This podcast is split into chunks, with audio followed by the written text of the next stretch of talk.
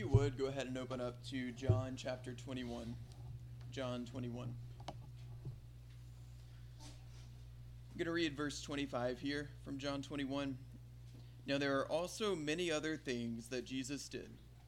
Were every one of them to be written, I suppose that the world itself could not contain the books that would be written.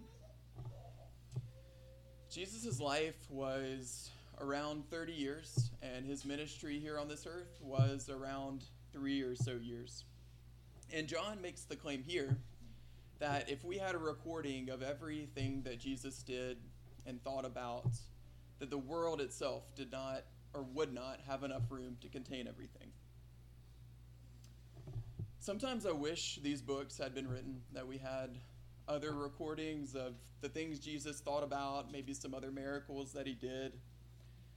But as I start thinking about that, I realize that I'm convicting myself because I don't know everything that there is to know about Jesus from the books that we do have. We talk about being Christ followers, but we can be better students about learning about the things that he said, the things that he thought, and what he did. Let's look at John 20, verses 30 and 31. Now, Jesus did many other signs in the presence of the disciples which are not written in this book, but these are written so that you may believe that Jesus is the Christ, the Son of God, and that by believing you may have life in his name. John says that there's a lot of other things that could have been written, but these were written and are sufficient for us to know Jesus. Notice here what is attached to knowing Jesus, to understanding him, to living in him. Attached to it is life. This getting to know Jesus thing is all about if I want to get life.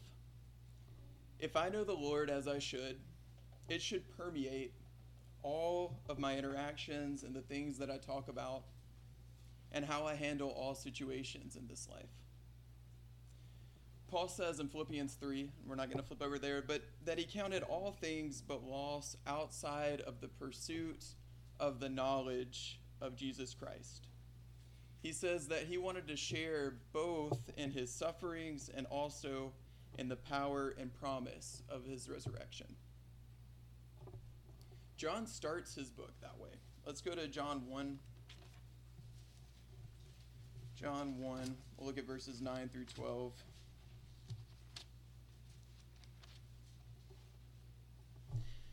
The true light, which gives light to everyone, was coming into the world. He was in the world, and the world was made through him, yet the world did not know him. He came to his own, and his own people did not receive him. But to all who did receive him, who believed in his name, he gave the right to become children of God. If you look in verse 9 here, there is this promise about the Lord and in this description, that he is the light that is coming into the world that enlightens every man. The light, John says here uh, in verse 4 of this chapter, is the life of man. There's a connection between Jesus being the light and enlightenment. And people are enlightened by Jesus, and there is life in that.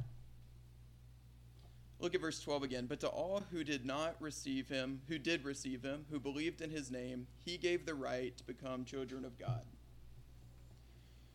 We are doing something together today. This text says that we are God's kids, that we, as Christians, are his children. We every week get together in this family reunion as God's kids, and we are expected to know Jesus. So, this morning, as we prepare our minds to remember his sacrifice, I want us to quickly look at two groups of people in the New Testament that were expecting Jesus. Let's go to Matthew 2. Matthew chapter 2.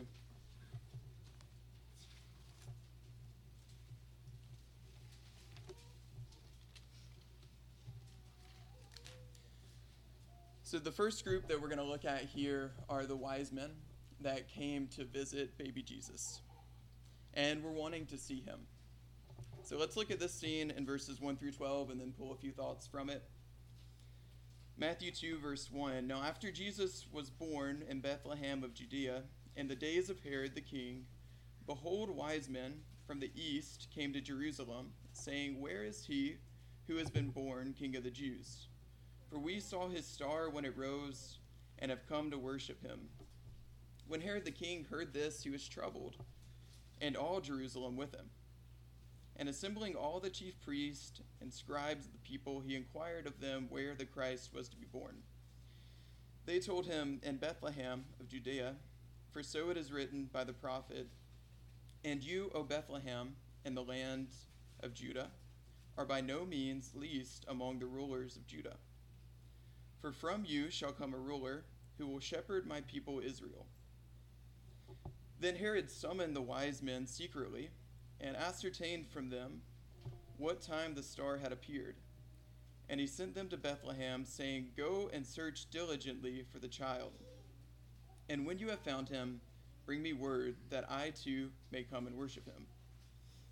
And listening to the king, they went on their way, and behold, the star that they had seen when it rose went before them until it came to rest over the place where the child was.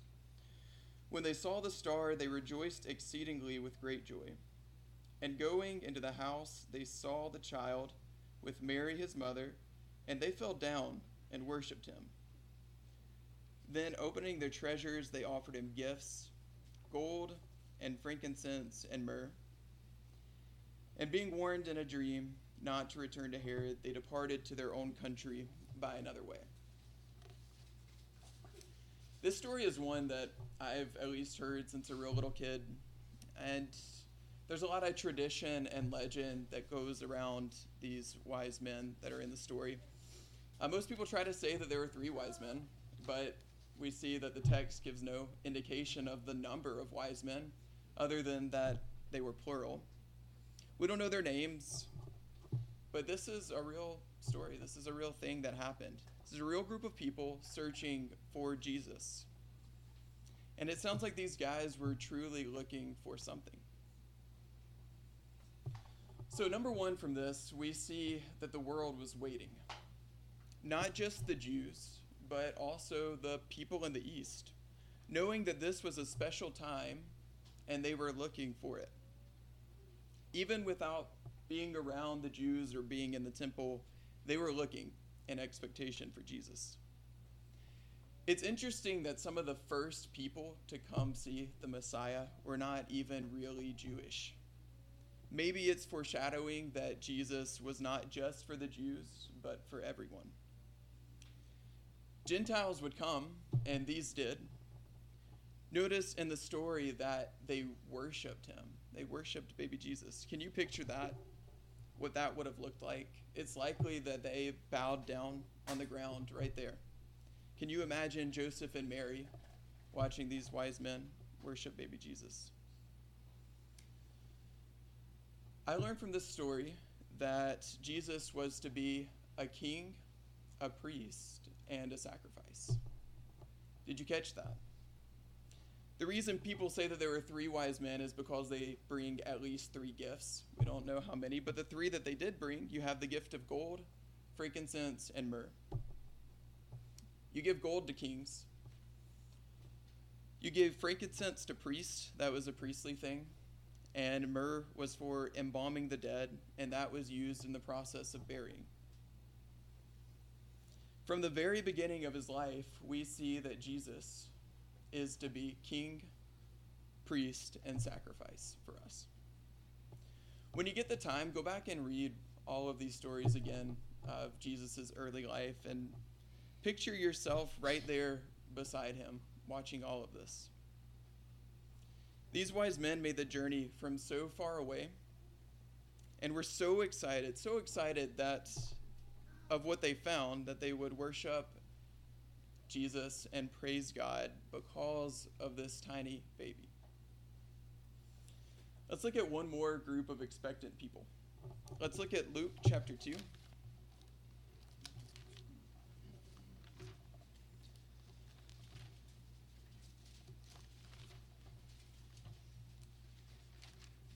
Luke chapter 2. So, eight days after Jesus was born, Mary takes baby Jesus to the temple to have him circumcised. This was the Jewish law, and so that's why they were there. They get to the temple in verse 25. We're going to read 25 through 38.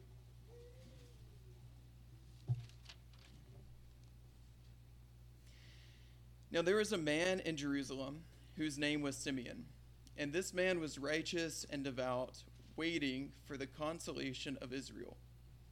And the Holy Spirit was upon him. And it had been revealed to him by the Holy Spirit that he would not see death before he had seen the Lord's Christ. And he came in the Spirit into the temple, and when the parents brought in the child Jesus to do for him according to the custom of the law, he took him up in his arms and blessed God and said, Lord, now you are letting your servant depart in peace.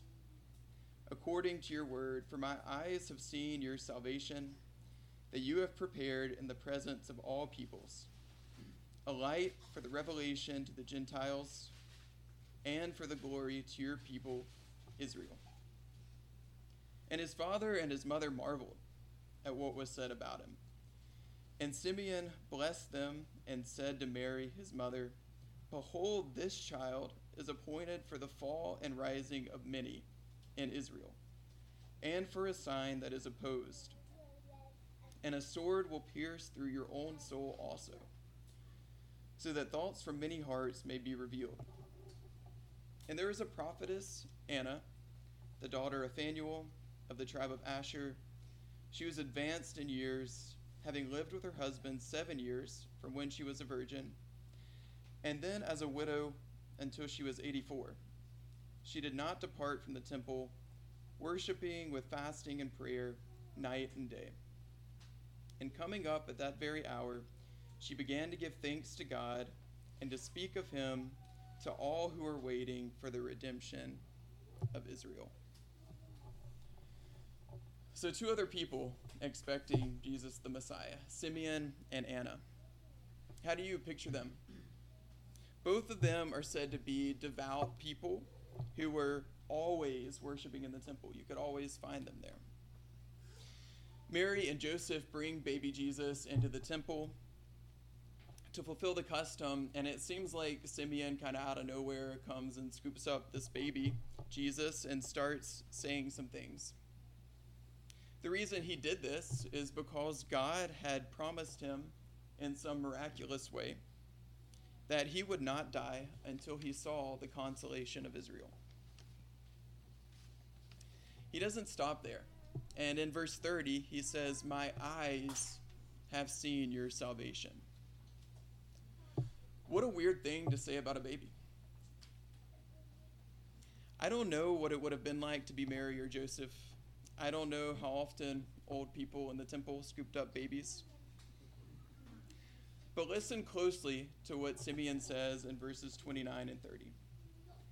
Lord, now you are letting your servant depart in peace, according to your word. For my eyes have seen your salvation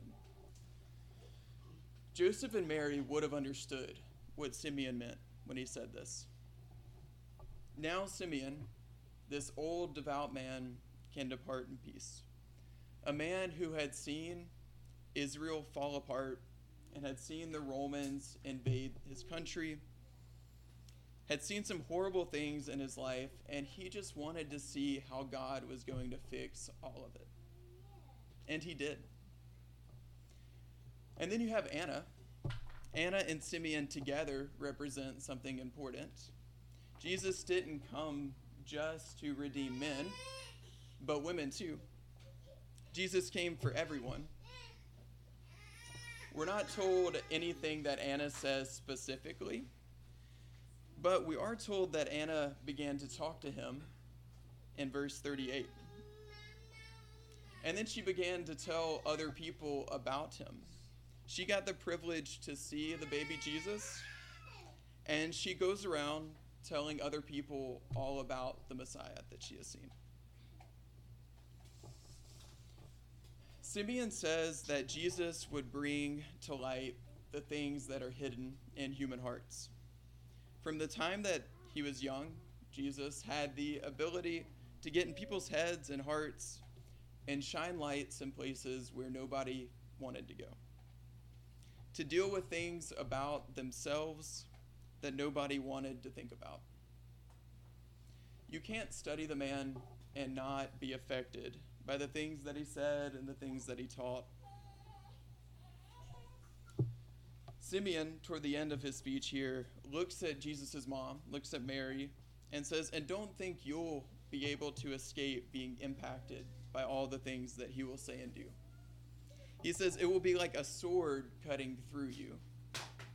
Maybe implying that she, his mother, was going to have to watch this baby die one day. The rest of the Gospels tell us about how this baby grew, how he lived up to all three gifts presented by the wise men, how he is the king, the priest, and the sacrifice. The king who created the universe and came here to save us from sin, the high priest who serves as our intercessor to God and the sacrifice, the perfect lamb who died for us so that we can be saved. And just like the wise men were expecting Jesus, and just like Simeon and Anna were expecting the Messiah, those of us today who are Christians are urgently expecting Jesus to come again. This time, not starting as a baby, but just like Simeon was looking forward to looking forward to him undoing all the wrong of the world and setting everything right. So, we're about to remember his sacrifice. We're going to have a couple of prayers and remember what Jesus, the King, the prophet, and the sacrifice